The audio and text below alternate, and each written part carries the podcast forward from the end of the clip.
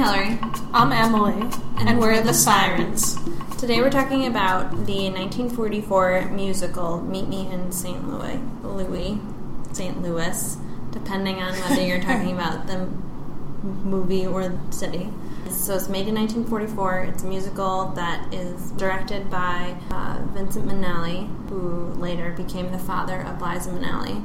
Um, and the uh, An American treasure. Yes, an American treasure. The movie is the story of the Smiths family, which is a family of four girls and one boy, um, and their parents and their grandfather, who um, who live in St. Louis in the year, and it follows them in the the year leading up to the World's Fair of 1904. Um, it's divided in into seasonal vignettes, and is for the most part um, focused on the two older girls' um, love stories and also the youngest girl's um, exploits as a five year old. and we'll get more into the plot like later. Yeah. Do you have any trivia to share about this movie? Yes, I do. Well, it was nominated for four Academy Awards, and Margaret O'Brien, who played Tootie, won Outstanding Child Actress for the role. And she was like tremendously popular and a huge hit as an actress. Uh, the movie was based on the real life experiences of novelist Sally Benson. Tootie was based on her. The book on which the film was based originally ran as a weekly feature in the New Yorker magazine in 1942. Um, but Called it- five five one three five Kensington, which just rolls off your tongue. Which is funny because it seems very pastoral to me, like at least the way it is in the movie, and doesn't feel very New Yorkery. But I guess it might have been a different tone at the time. Yeah. Um, but in reality, the author's family did move to New York in the end and Oh. did not stay in St. Louis. So, which would have been a better ending to the movie if you ask me. Right. Wait, you don't Um, think it was a good ending to have uh, a couple of men coming in and uh, Proposing? proposing, and like waving their their uh, their fingers around to like make proclamations about what their family will and will not do, and Uh, yelling. Correct. That was not the best ending. also, just like anticlimactically going to the fair at the end without that being like an important plot point. Yeah. I mean, I guess the fair was just a framework, basically, but Right. it, but it seemed like a lot of the like important things had happened, and then they were like, "Now we're jumping forward in time, and we're going to go to the fair," That's but right. it doesn't actually have any plot development. All right, so back to trivia. Vincent Minnelli was obsessed with having the movie as accurate to the times as possible, so he had the novelist give explicit directions as to the decor of her home down to the last detail. So, like, the house actually was very accurately the author's house. And he had the movie's costume designer go back to, like, the Sears catalog and Montgomery Ward and all to get all of the Whoa. costumes super accurate. Apparently, the only thing that was anachronistic from the whole thing was the way the girls wore their hair. Because at the Ah. time, they would have worn their hair up you know, once they were considered like adults. Yeah. And in this movie, they all wore their hair down, which was, I think, more the style at the time. Um, movie was a big hit, and it made more money than any prior MGM release in 20 years, with the exception of Gone with the Wind. this was a kind of a dark piece of trivia. So Margaret O'Brien's mother wanted her to make more money for playing Tootie, and the studio didn't want to pay it, so they cast the young daughter of a lighting man who was working on the film, and they even like fit her with the costumes and everything. Uh, but then the studio executives changed their minds and said, "All right, we're go- we are going to go with Margaret O'Brien." And then when she was acting in a scene, the lighting man like deliberately dropped a light Oh my god. onto the set that narrowly missed her because he was so upset, and then um, was committed to a mental institution. Oh my god. so, yeah. Um, I thought it was amazing that Judy Garland did the trolley song in one take, Oh. which is. I thought that scene looked like a ton of fun. Like all those people being on the trolley and singing. I don't know. I would step into that scene. um, Vincent Minnelli and Judy Garland met on this movie and married soon afterwards. Um, and she claims she married him because she felt very beautiful during this film. And it'll, you know, when I talk about her bio, it'll come up, you know, why that would be unusual that she would feel, Feel good about beautiful. it herself. Um, Poor Judy Garland. she kind of had a reputation among the other actors as a diva during this movie that she complained about illnesses and headaches and like took a bunch of days off or like wouldn't show up to set and would say she was exhausted all the time um, which the other actors thought was just her like being a star but in reality she had a lot of like personal problems going on and stuff so Poor Judy Garland. I know. Um, should I just go right into her bio? yeah, might as well. Which, if anyone doesn't know, this is another sad bio that just researching this made me so depressed. This made me feel worse than the Marilyn Monroe one. Which is saying something. yeah. So, Judy Garland was born Frances Ethel Gumm in 1922 in Minnesota, and she was the youngest daughter of vaudevillians Ethel and Frances Gumm. Um, she did not have a good family life because her mother was kind of like a stage mom who was really pushing her to succeed all the time, and her father was in the closet, and the family would like regularly have to leave town suddenly because of his affairs, and sometimes they were living in their car, and you know it was Jeez. not stable. Um, at a very young age, Garland began performing in vaudeville with her two older sisters. They did a dancing act, and her mother, who was kind of like a Gypsy Rose type of character, um, thought she had the best star qualities of the daughters. Took her out of the act, and they traveled across America, where she performed in nightclubs and cabarets. Uh, in 1935, she was signed by Louis B. Mayer from MGM after he heard her sing, and it was then that she got her um, Hollywood name of Judy Garland, which was after a popular 1930s song, Judy, and the film critic Robert Garland. Oh.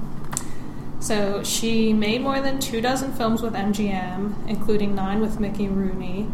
Um, she's most famous for playing Dorothy in The Wizard of Oz, which I think we'll do at some point Yeah. for the podcast. Um, her other notable roles were this movie, The Harvey Girls, and Easter Parade. And after 15 years, she was released from the studio, and then she took her career in more of a stage and uh, music recording direction. Um, she made record breaking concert appearances, had a successful recording career, and um, she had her own Emmy nominated television series. She didn't appear in film as much later in life, but she did get two Academy Award nominate, nominations for A Star is Born and Judgment at Nuremberg. She's received like a million awards, obviously. She, she has a Golden Globe, a Juvenile Academy Award, a special Tony Award, and when she was 39, she was the youngest and first female recipient of the Cecil B. DeMille Award for Lifetime Achievement in the Film Industry. Oh. She was the first woman to win a Grammy for Album of the Year for her live recording um, of Judy at Carnegie Hall, and she was posthumously awarded a Grammy Lifetime Achievement Award. Um, and in 1999, the American Film Institute placed her among the 10 greatest female stars of classic American cinema. So that was her professional life, but in her personal life, she struggled from an early age.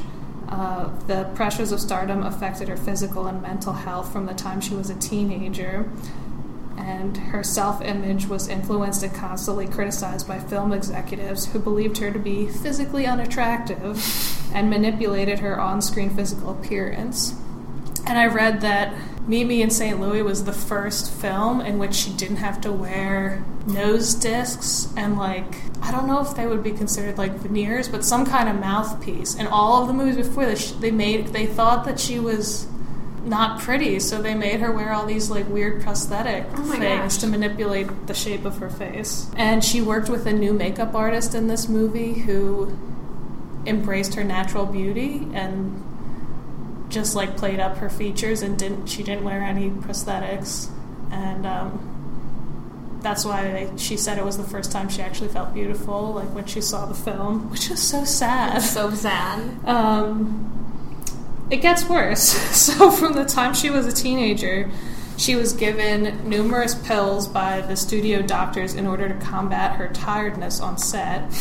Um, How dare she get tired working 10 hour days? yeah, and when she was a child actor, the labor laws weren't really in place to protect her. Um, so she probably was just exhausted all the time.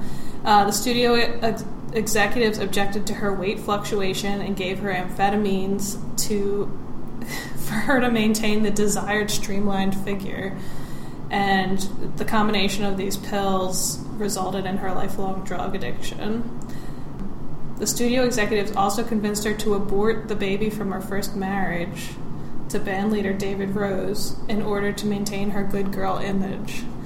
And that decision haunted her for the rest of her life. And she, she was plagued by alcohol and substance abuse, as well as financial instability into her adulthood. She owed like tons of money in back taxes, and her addictions led to her death in England from a barbiturate overdose at age 47. The end. Great.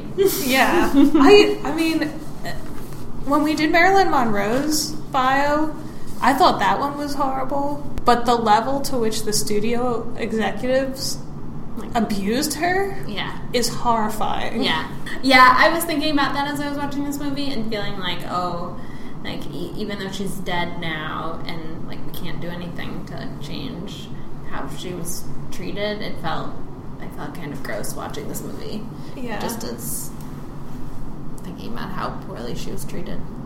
Yeah, and that's just like a brief bio. I didn't even get into like all her marriages and stuff. So, I mean, anyone, There's so you, there's a lot out there if you want to find out more about Judy Garland. Do you have any more uplifting things to share with us? I wouldn't use the word uplifting to describe the life of Mary Astor, but um, she wasn't addicted to pills. She was just an alcoholic.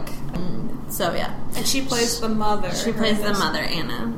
Mary Astor is best known for her role as Brigid O'Shaughnessy in The Maltese Fal- Falcon, which was released in 1941, so a few years before this movie. But she began her career as a teenager in silent movies in, in the 1920s when she was um, 14. And she had she was born in Quincy, Illinois. Um, so she's a fellow Illinoisan like me. Her parents were newly naturalized U.S. citizens and um, they were both teachers. When she was a teenager, they, her family moved to Chicago, where a photographer um, saw her photo, and um, her her first screen tra- test was um, directed by Lillian Gish. Um, who was so impressed by her uh, recitation of Shakespeare that she shot a thousand feet of her. She was born Lucille um, Langhanke. I don't know how you pronounce that. Um, but she was renamed at the age of 15 by a, by a suite of people that included Paramount Pictures chief Jesse Lasky, um, film producer Walter Wanger, and gossip columnist Louella Parsons. Um, she and her parents moved to Hollywood in 1923. Um, John Barrymore saw her photo and cast her in a movie. He was much older than she was. Um, she was not 18 yet um, when they met and started a movie together. But he he wooed her. Um, her parents were not happy about this. One of the ongoing themes in Mary Astor's life is her sort of rocky um, codependency with her parents. And anyway, they disapproved of John Barrymore, which makes sense, I guess. They went back and forth on who, um, who would be allowed to control her salary, and it wasn't until she was 26 years old that um, she gained control of it from her parents. But at that point, her parents sued her for financial support. How is that legal? I don't know.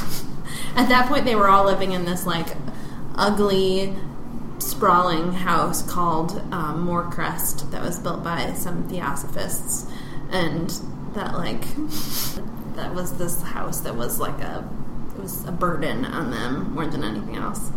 But throughout the 20s, she appeared in um, several films. She didn't make the jump from silent to um, talking films. Um, fluidly. She people thought her voice was too masculine, so she went and did some theater uh, with a friend of hers, um, and she married a director named Kenneth Hawks, um, who died um, two years later um, in a mid-air plane crash over the Pacific Ocean while filming um, scenes for the Fox movie "Such Men Are Dangerous." Um, she sort of had a, a nervous breakdown shortly after that. Um, she was attended by a doctor named Franklin Thorpe, who she married um, about a year later. Um, they um, bought a yacht together and sailed to Hawaii. And when they um, had their child, they named her Marilyn Howley um, Thorpe, who, which was a combination of their first names and also was a had she had a Hawaiian middle name. Uh, Mary Astor had a lot of affairs that she detailed um, meticulously in her diary. And when um, her husband sued her for divorce, when um, her, their kid was four years old, um, their, the diary served as evidence of all of the the affairs that they had or she had and she was sort of dogged by by scandal for a few years but they didn't really have any effect on her career she continued um, to act throughout the 1930s and she won an academy award for best actress for the great lie or best supporting actress for the great lie um, and she became good friends with bette davis who was in that movie with her. She never really became um, like a, a fancy movie star um, but she continued to act throughout her middle years when she admitted to being an alcoholic um, and tried to kill herself with pills um, three times in two years. She ultimately converted to Roman Catholicism and joined Alcoholics Anonymous and married her third and fourth husbands. And then, towards the end of her life, she decided um, in 1964 that she wanted to star in one last film, which was Hush Hush Sweet Charlotte with her friend Bette Davis. She appeared in a total of 109 movies over the course of 45 years. But then after that movie, she she retired um, and then died on September 25th, 1987, which is my was my second birthday. Uh, at the age of 81 um, at the Motion Picture House Complex in LA but she um, was quoted as saying that there are five stages in the life of an actor.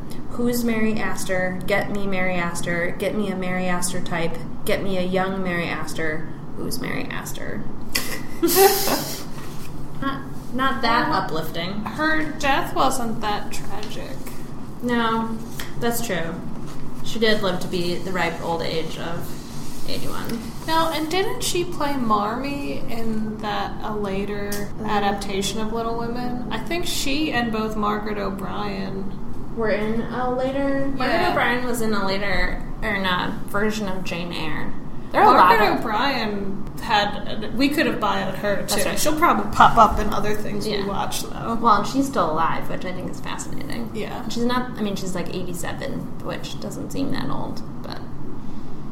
Oh, another. I don't know if this is true or not. I, like, it's not corroborated, but I read that she was able to cry very easily. Like, her acting was good for someone her age, Margaret O'Brien. And Vincent Minnelli couldn't figure out what her mom was saying to her to make her cry for those scenes. And then the one day her mom was like, Vincent Minnelli, you have to talk to her to make her cry this time because she's mad at me. And he was like, All right, well, what do I have to say? And she was like, You have to tell her that someone's going to kill her dog. and he was like, I don't feel comfortable with that. Oh my god. But she was like, You have to do it or she won't cry. So he did it. And then he felt horrible about it. Oh my god! And like, he thought that that was like Child abuse? But in later interviews, Margaret O'Brien denied that. That that was the case. So, but I don't know why he'd make something like that up. It's very specific. Yeah. So, Um, should we get into it? yes, there's a lot to talk about. I have a lot of questions about musicals and what is supposed to actually happen in the universe of a musical. And so we're gonna go like meta. very yeah. Let's Mhm. all right. shoot. Yeah. Okay, so I have a question. At the beginning of the movie, she when she's singing about the falling in love with the boy next door, her mother comes in to the parlor to say we're having dinner in five minutes, so go wash your hands or whatever. And she's like, yes, sure. She turns. She is like I don't know, fifty feet from from like the rest of the people in her family. Lets out this ballad about how she's in love with the boy next door and all of those things. No one seems to bat an eye that there is a woman singing in the next room about falling in love. It's not something that people have overheard. Then she, as later, as she's trying to woo the boy next door by like having him turn out the lights with her, Very sexy stuff. very sexy, smooth. She starts humming to him, and then eventually bursts into song. And he's like, "Oh yes, there's a lady singing next to me." So, are they like in the real world of the musical? Are they singing or are they not singing? Is it a thing that people can hear or is it just like First of all, none of those struck me as odd. Are they really all dancing on the trolley? Okay, you didn't ask these questions when we went into like a fantasy dance sequence for 20 minutes in Gene Kelly's eyeballs. we were watching an American in Paris. That's that's true. I mean, my I feeling was about too flabbergasted by that. it, it's basically just that the singing is like not disruptive to the world. You know what I mean? That's it's just part of the world. I mean, I ask these questions as someone who loves the movie The Music Man, which includes someone singing to a librarian in a library, and she doesn't seem to care. It's it's usually either a, like a way of people expressing their inner thoughts or just like a fun party Diversion, scene. Yeah. So no, I don't think that's. I don't think anything about it. you reject my question. well, I'm probably overly Im- immersed in musical world. so I'm just like, of course that person's. Sing-. I mean, people break out into song and dance true. in like huge crowd scenes, and we're not thinking that that really happens. And I would love if that happened in my life. That's my fantasy. One of these days, I'm going to orchestrate a huge, like. That was a good point, though. That I didn't really notice that she was singing while she was going around with John to turn down the lamps. Because yeah, she was basically singing a romantic song about him. He's such an idiot. yeah. Oh my gosh. He was like stereotypical teenage boy. Because he's supposed to be like 17. So, like, he acts like such an, like, such a 17 year old boy. Oh, I did say at one point both the sisters are still in high school, and then Yes. they're getting engaged. Yeah. Oh, yeah. Like she's got the oldest she could be is seventeen at that point, Yeah. and Did- You got engaged when you were 17, right? oh yeah, but then you know my parents stepped in. I yeah, that part seemed odd to me, even for that time period. That it wouldn't be like, oh no, like at least graduate high school or something like that. Well, and Rose, the oldest sister, is going away to college. And at least the dad is like, You're not getting married, you're going to college. And she's like, I hate money, I hate college. I just. Yeah, and then at one point, Esther says if she gets engaged, she doesn't have to go to college. And I was like, "Mm, no, maybe go to college. Yeah. like maybe, maybe you should take advantage of that opportunity. Yeah, do it. I loved the house, the Yes. set. It was Oh gorgeous. my, I know. I, I love that house.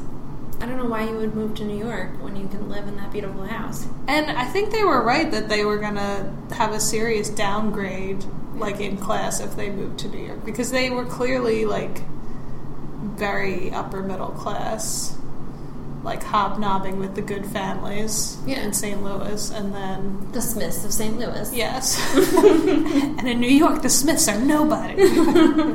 There were okay, so then also at me as the Illinoisan, I took some issue with the fact that they were like freaking out about how there was this World's Fair in St. Louis, as if it was the only time that the World's Fair had ever existed in the United States. When um, ten years prior, there was a World's Fair in Chicago. I was like, it's it's not that exciting, guys. Just Well, uh, it made me think my mom went to one of the World's Fairs, and she still talks like when she was a kid. She still talks about how cool it was. Yeah. I mean, it must have been late fifties, early sixties Yeah. when she went. But so I could see like some level of excitement. Yeah. But it was weird that the entire year that was like all they were talking Talking about, about. and they were like, "Let's go to the swamp. Let's just go look at the swamp. That will be something at some point." Um, and I was like, "You guys need other things going on in your lives." I thought the the romance between Esther and John seemed very contrived. Yeah.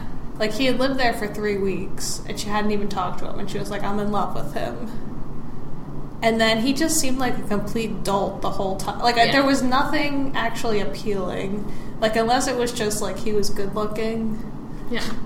But then he like played basketball. He was so like so into playing basketball that he couldn't remember to go get his tuxedo. Which I was like, where is his mother? That his mother isn't like, hey, you need to go get this tuxedo so you can go take the Smiths of St. Louis to this fancy Christmas dance. Like if you really like, I mean, you're old enough to know better. Yeah, I mean, I would have been more angry about that, just because it was inconsiderate. yeah. Although she's only seventeen, so maybe she she hates basketball. I th- I loved how then the grandfather took her. I, know. love the grandfather. I love him. That he plays the great uncle, the crotchety great uncle in The Bachelor and the Bobby Soxer. Oh, I thought I recognized him. He was good. Crossover. Um, well, I thought this movie it was interesting watching this after we watched Little Women yes. because there were similar vibes. I mean, Little Women I thought was like a way better movie, but it felt very like warm and homey and like the family actually got along. There was good chemistry between the siblings. Um, I thought that the two Esther and Rose both had good chemistry with Tootie, and I, it was nice seeing that they cared about each other. Yeah. And uh, I actually, well, we'll talk about with the Bechdel test, but like the fact it was very focused on the family, and so even though there were romances in it, it wasn't like that was Yeah. it. Yeah. It was all about like relationships and I mean it was sweet that the when Rose didn't have a date to the to the Christmas dance that um, you know, the other people in the family convinced Rose and Lonnie to go together, which Yeah. they were they were cute about it. They were, and I was thinking I would have felt the same way. Like I can't go with my brother, but but it was sweet. And then the, and then Esther went with her grandfather. So, Yeah. And then it all worked out. what did you think of the Tootie character? I sort of liked her as a foil to the like the goody two shoes like older girls because she was so like she was like I'm gonna go ride on the ice um, wagon and I'm gonna go be the bravest kid and I'm gonna like go kill the the scary people on Halloween and lie about being like hit by a trolley and like she I mean she, she and she was obviously like the kid the kid on the block that everybody loved and everybody Yeah. knew her and everybody was like curious about her. Well, it's interesting because a lot of times when there's a little kid in any of these movies, I find them very annoying. but somehow I didn't find her annoying. yeah. It might have been that she was a better actress. but I did find some of the kid plot lines, like that whole extended Halloween Yeah. thing. I was like, where is this Yeah, going? like, why? how is this relevant to anything that's going on? Yeah. And the f- throwing flour at people's faces had. Do you know about that? No. I was like and calling it killing them? I yeah, I don't know. Yeah. Like, and the parents were like, here's your sack of flour to throw in people's faces. I don't know how old Agnes, the other sister, is supposed to be, but I was sort of surprised that the parents were like, "Yes, it's Halloween. Let's send our five-year-old and like this other kid out to go like tromp around the neighborhood with the other like kids, and you know not Yeah. worry about." I mean, I know it was another time and another place, but They did seem really young, and I couldn't believe that all those kids were having like a huge bonfire. like they were burning furniture and stuff. This seems like a recipe for disaster.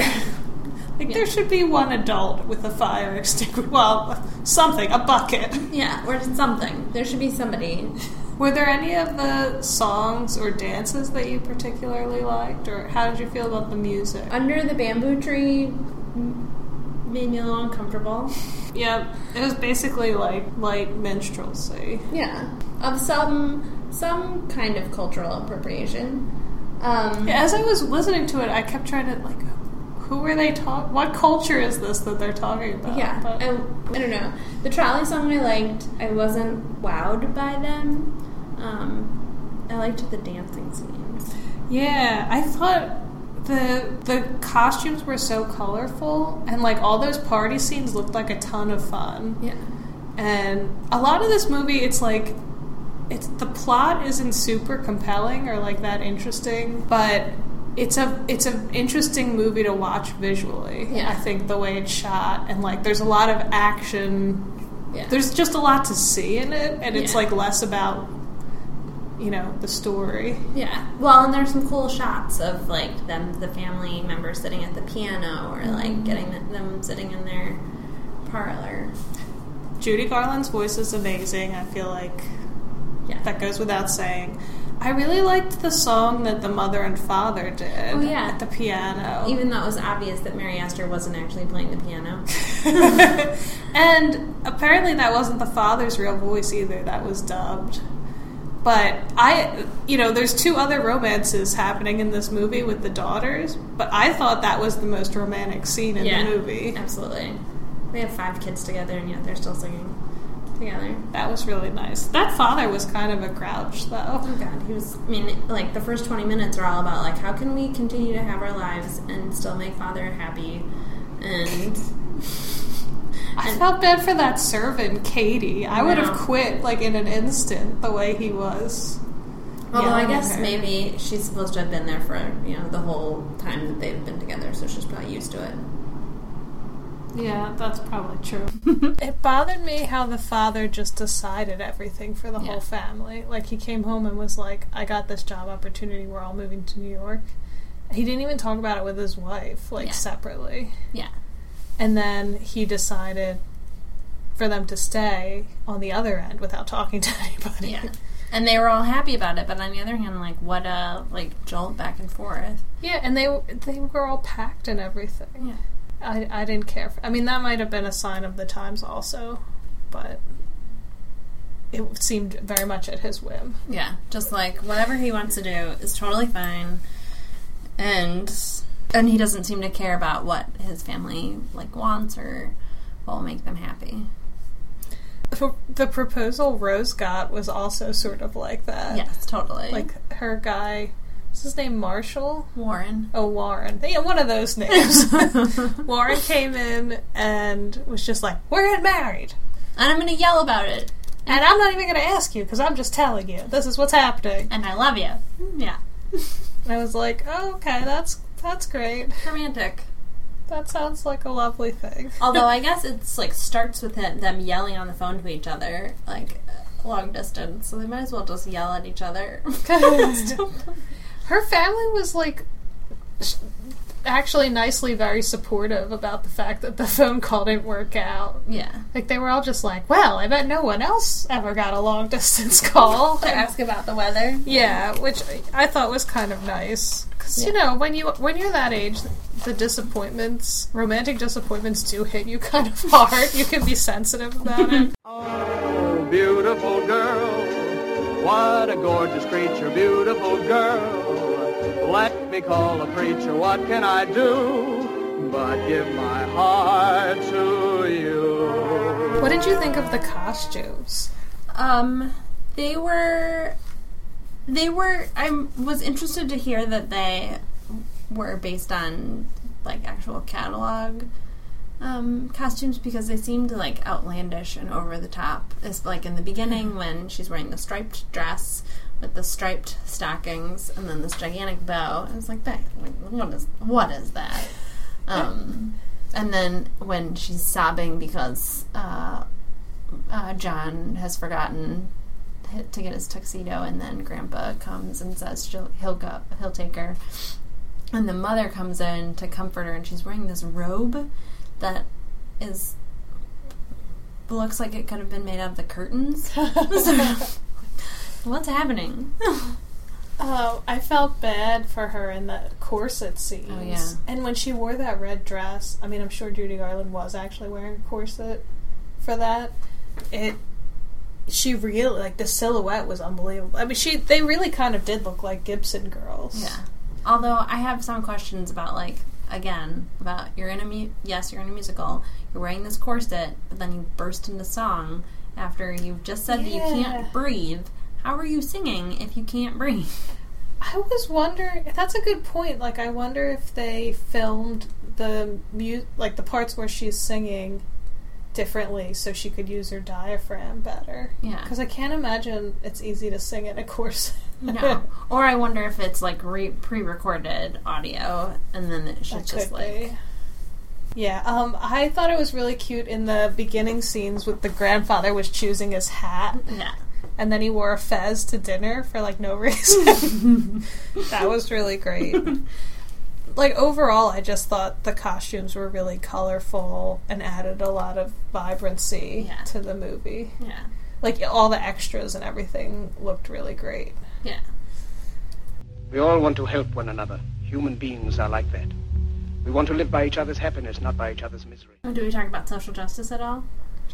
Oh well, no. Well, we sh- the only thing that can come to mind for me with that is is that horrible cakewalk song, which is like the opposite of social That's right. justice. Well, and the only other time that I thought about it was when they were at the fair and um, John was said, you know, you know, I would rather go to the swamp with you, you know, and, and it just reminded me of like of the destruction of like human civilization and how how we just like bulldoze nature Yeah, I don't in feel passing. like there was really a social justice message, although there was sort of like a very basic like message of kindness i think within the family Yeah. like the way they treated one another oh i really like the scene where judy garland went and like beat up john because Oh, she yeah. thought that he had hurt her sister Yeah. I mean, not that i'm advocating for violence but That she would put her family over this boy that she's in love with. Yeah, I loved So- that.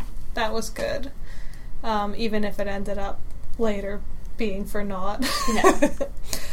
um, but yeah i would say not super social justice I've been living my own life, making my own decisions for a long while now. It's impossible to go back to being treated like a child again. What about the Bechdel test? i think it passes Yeah. Because even in the opening scenes, the mother and Katie are in the kitchen, like Talking cooking about ketchup, yeah. Yeah, they're making their own ketchup and they're talking about it. Yeah. And a lot of the conversations within the movie are not about ma- are not about romance necessarily. Yeah. I mean, they're there, but it's not. That's not all. Yeah. So, I think it does pass. What did, did you think? Yeah. I think there's enough like family conversation to make up to make up for the like romance conversation. I don't think it like has a great depiction of women just because of the like I'm not going to college, I'm going to get married. I'm getting engaged when I'm 17, but Yeah, it wasn't very feminist, no. but you know, a little bit more there than romance. And I mean, it goes to show you that the only two movies that have passed so far, I think that we've watched, are both movies about families. Yeah. So That says something. we have yet to see a movie where there's just people interacting as friends or colleagues or something, and it passes the the Bechdel test. Terrifying. I have like one or two in mind that we sh- could do coming down the pike that that would pass under that, but I mean that's rare for this time. Yeah. Um, what is your overall rating that you would give it? Mm. I was. Th- is our rating out of four or five stars? Out of five stars. out of five. I would give it a three. Um, and here's why. I think the production value is really high. I enjoyed watching it. I like that it was a Christmas movie. I enjoy Christmas movies It was a Christmas mo- movie, but it was also a fall movie, and it was a summer movie. it and a was spring like movie. all the like get all the blockbuster songs in here so that we can like milk it for all it's worth. Um, so I liked it, but I'm you know I wasn't very taken with the plot. What plot? Yeah, there was almost no plot, so I, I enjoyed it more visually and for the music than I liked the story. yeah. Yeah, what what would you give it? I think I want to give it a two two point five for all of those reasons. Just because at some point I was like, I don't know what this movie is about. I don't care what this movie is about. this is ridiculous. and all I could think about was Judy Garland, like already. Uh, Oh, but I mean, the nice thing is this was this. She actually said this was one of her favorite movies Yeah. she did. So like you, we can feel good about that. that's true. All right, I still give it a two and a half. Yeah. Okay. um. So what's our next movie? It's a Sidney Poitier movie, right? Yes, Paris Blues. Do you believe in equal rights for women? I should say not. Follow the Screen Sirens on Twitter at the Screen Sirens. And leave us a review on iTunes or SoundCloud to help other people find us. Thanks for listening. After all, tomorrow is another day.